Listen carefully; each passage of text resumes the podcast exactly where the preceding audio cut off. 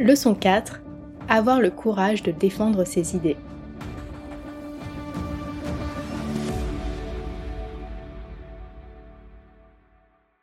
C'est très important pour moi d'être accepté pour qui je suis.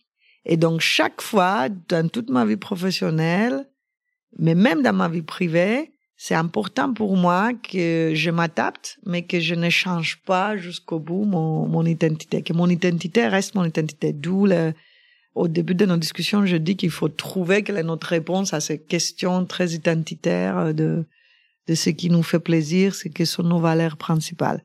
Donc, comme je connais cette réponse, je la connais depuis euh, très longtemps, je fais mon check-up assez souvent pour voir si euh, ça, ça va bouger. Parce que je suis quelqu'un qui trouve que tout doit bouger dans la vie, que le changement est bon et que j'adore le changement. Mais je pense qu'il faut garder son identité avec ces changements. Ça m'arrive pas souvent. Je peux même pas te trouver une, une fois où ça m'arrive de dire quelque chose sur lequel je ne crois pas. Ce qui m'arrive, c'est de comprendre ce qui est important pour l'autre et si ce n'est vraiment pas important pour moi, et ça fait pas partie de ces questions identitaires, je n'ai pas du mal à faire plaisir à l'autre sur ça, parce que pour moi, c'est pas si important et pour lui, c'est très important. Bah, je le fais euh, à la maison, par exemple, je le fais même avec mes enfants, mon mari.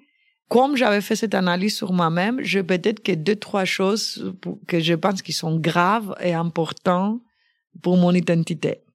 Les restes, si c'est pas sur mes valeurs, si c'est pas sur une direction stratégique avec laquelle je suis pas d'accord, si c'est pas sur la façon de traiter les personnes, et c'est sur euh, utiliser ces mots-là ou ces mots-là, euh, euh, mettre ces couleurs-là ou ça, faire un projet avec un groupe de travail différent que ce que j'aurais pensé ou ce que ça c'est pas des croyances. Donc ça, ça me gêne pas de, de faire plaisir aux autres. Mais sur mes convictions, je ne peux pas trouver un environnement dans lequel je suis resté très longtemps s'il est contre mes convictions.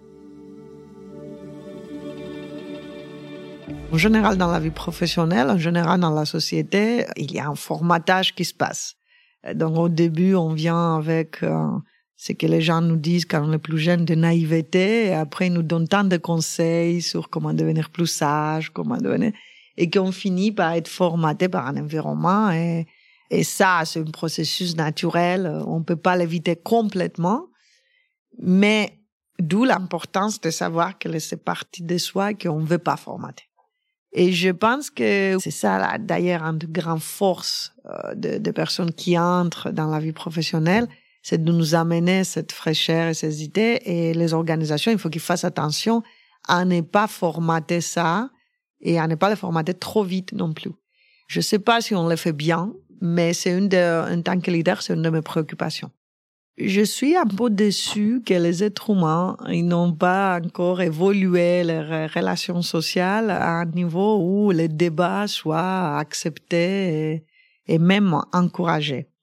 Je comprends que la notion d'efficience, surtout qu'on a toujours dans le monde professionnel, dit, bah, je préfère les gens avec lesquels je n'ai pas discuté quelque chose. Je l'ai dit, ils le font. C'est d'ailleurs pour ça, pour ça que dictateur, il est toujours plus efficace qu'un un démocrate euh, élu. Ce n'est pas pour autant qu'il faut pas accepter que les débats, pour moi, moi, je, je suis élevé avec la philosophie grecque euh, qui disait que le conflit des idées, c'est une génération, euh, le conflit est une génération des idées. Et en fait, ça est très une source des idées. Et je pense que c'est très vrai. Et je dis souvent à, aux personnes avec qui je travaille, si vous avez le même avis que moi, j'ai pas besoin de vous, je peux me lever le matin, avoir mes propres avis et prendre mes décisions. Une équipe existe pour euh, se remettre en question, pour euh, challenger les, les, choses et avoir un débat d'idées. Je pense qu'on sort toujours avec des décisions beaucoup plus riches euh, si on travaille dans un leadership partagé, dans une dans une intelligence collective. Je suis persuadée qu'une seule personne, même si c'est Einstein, il n'a pas le même pouvoir d'intelligence que l'intelligence collective. Maintenant, comment on, c'est assez intéressant parce qu'on entre dans le monde professionnel, les gens nous, nous apprennent, nous conseillent, les différents mentors, les différents boss nous disent, fais attention à comment tu dis les choses, essaye d'avoir une communication qui n'est pas réactif, euh, euh, essaye de réfléchir, choisir tes batailles. C'est une des conseils qu'on donne à tout le monde et qu'on continue à les donner pendant la carrière. Ce n'est pas un mauvais conseil. Parce que moi, là, je, dans ma jeunesse, je l'ai eu plusieurs fois, ce conseil. Et je l'ai reformulé avec cette réflexion d'impact que j'ai fait sur presque tout. J'ai pris ce conseil de comment on communique, comment je communique en désaccord, et je travaillais sur ma communication de la désaccord parce que je suis persuadée que l'impact de ce que je vais dire quand je suis en désaccord ou en débat serait plus important si je suis en la communication. Comment je le fais? Uh, si on fait un débat ou un désaccord et on est en train de taper sur la table et sortir de la salle, on est moins impactant et tous les gens qui ont décidé de se conformer vers l'idée centrale du leader vont se dire, j'ai eu raison, regarde, elle arrive même pas à discuter, regarde l'impact faible qu'il a. Mais si j'arrive avec une façon très souriante, très encourageante, en prenant un bout de ce que l'autre dit, exprimer mon désaccord, je veux peut-être changer la, la, décision et la direction stratégique. Et je pense que ça, c'est le vrai impact que je cherche. Donc, ce conseil était bien pour soigner comment on le dit, mais souvent, elle passe à choisir des batailles, donc il faut mieux ne pas le dire, ou regarde autour de toi, s'il y a dix personnes qui sont d'accord avec ton boss, il faut peut-être ne pas être, se aussi. Et ça, je trouve que c'est un erreur et c'est une erreur pour l'organisation euh, et c'est un point faible pour les organisations qui nous poussent à faire ça, même avec gentillesse, parce que on perd l'idée et différent et les, la richesse d'avoir de différentes perspectives. Donc, euh, c'est ça que j'essaye de faire euh, ici avec mon équipe, euh, avec ce qu'on appelle le leadership partagé. Mais quand je parle de courage, c'est pas quelque chose qui est facile, même si on l'avait de façon innée, de garder, de le garder dans le monde professionnel. Et je pense que ça devient d'ailleurs de plus en plus difficile. Le plus haut on y va, ce qu'on aurait pensé que ça aurait été le contraire. C'est, tu as plus de pouvoir quand tu es plus haut dans le, dans l'échelle hiérarchique, donc tu aurais dû pouvoir, et tu as plus d'expérience, tu aurais dû pouvoir exprimer avec courage tes convictions et ton désaccord.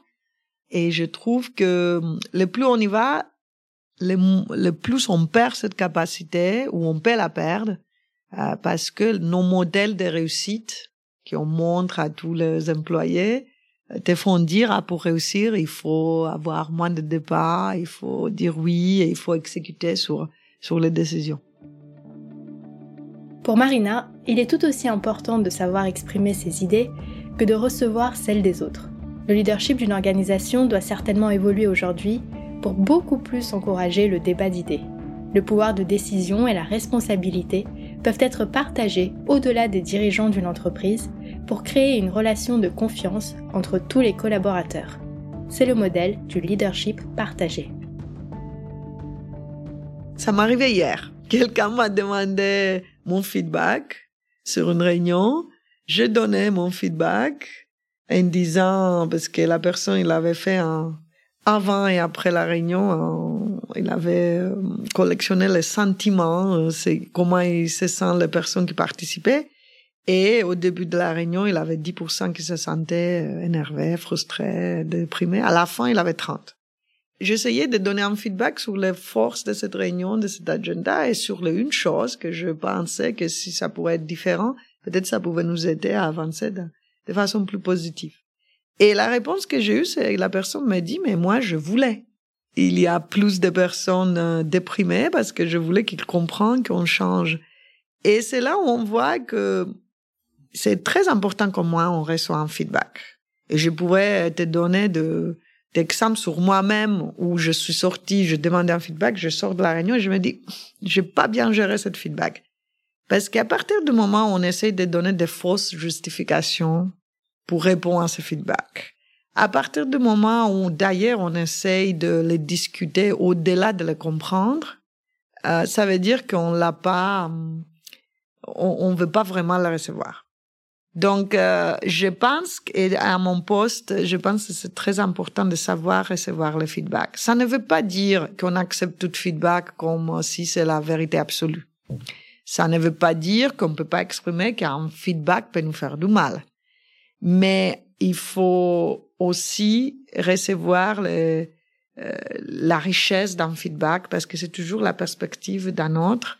Et ça peut nous aider même à arriver à un enfant, même quand on n'est pas d'accord avec le feedback, il y a quelque chose que ce feedback nous apporte. Donc c'est très important d'encourager les personnes. Et je trouvais que dans certaines cultures d'entreprise ou d'équipe, j'ai dû même l'exprimer que je cherchais les challenges et les feedbacks et que je veux l'encourager, le récompenser. Et ça, il faut le faire de façon cohérente parce que la première fois qu'on parle mal à quelqu'un qui nous donne un feedback devant l'audience ou qu'on le prend et qu'on l'utilise contre lui derrière son dos, c'est là où tous les autres comprennent que euh, c'est pas ok, c'est pas positif, c'est pas encouragé de le faire. Et ça, c'est la première chose qui casse la capacité de l'autre de nous donner son perspective. Défendre ses idées et sa perception d'un sujet est devenu monnaie courante dans nos sociétés sur des thèmes d'actualité comme le droit des femmes, les questions d'identité ou de genre. Si ces débats sont encouragés lorsqu'ils se font dans le respect d'autrui, c'est parce qu'il s'agit de véritables moteurs du changement. Mais ces débats sont-ils aussi accueillis dans le monde de l'entreprise? C'est à la mode d'être woke maintenant dans l'entreprise. Les grandes entreprises euh, les relèvent les mains pour dire qu'ils sont les uns plus woke que les autres. Je ne le vois pas là où ça compte, qui est dans le débat d'idées quand on prend une décision, à la limite même une décision professionnelle cette incohérence est problématique. Et des fois, j'ai mal, j'ai du mal avec cette culture qu'on appelle woke, et qu'on l'appelle d'ailleurs woke. Euh, je ne sais pas si on l'a appelé ça pour l'encourager ou pour la euh, ridiculiser. Mais je trouve que j'ai du mal avec ça parce que ça ne doit pas être une façon, une façon, une raison pour brider les différentes perspectives.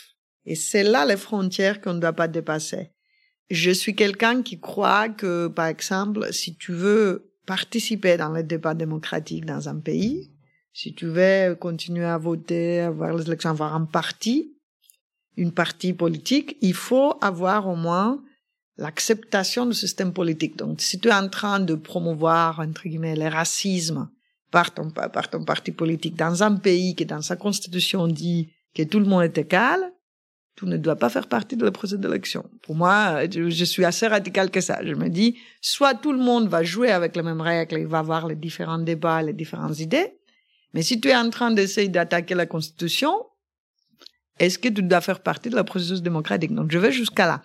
Mais et dans les entreprises et dans le monde professionnel, c'est un peu la même chose. À partir du moment où les personnes qui ont de différentes idées, ils sont pas en train d'être offensifs, d'être raciste, de maltraiter les gens, de maltraiter les femmes, de harceler.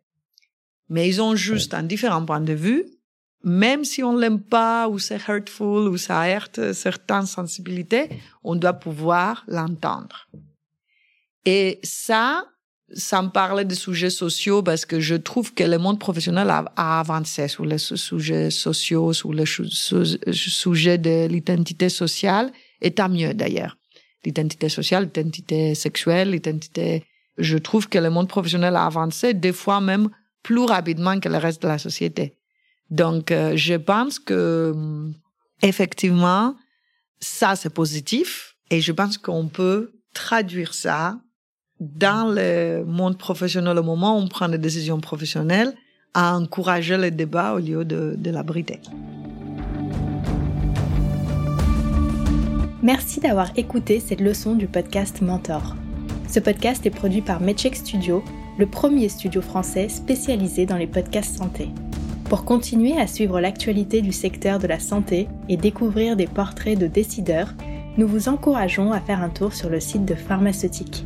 Si cet épisode vous a plu, n'oubliez pas d'en parler à vos amis, à votre famille ou à vos collègues.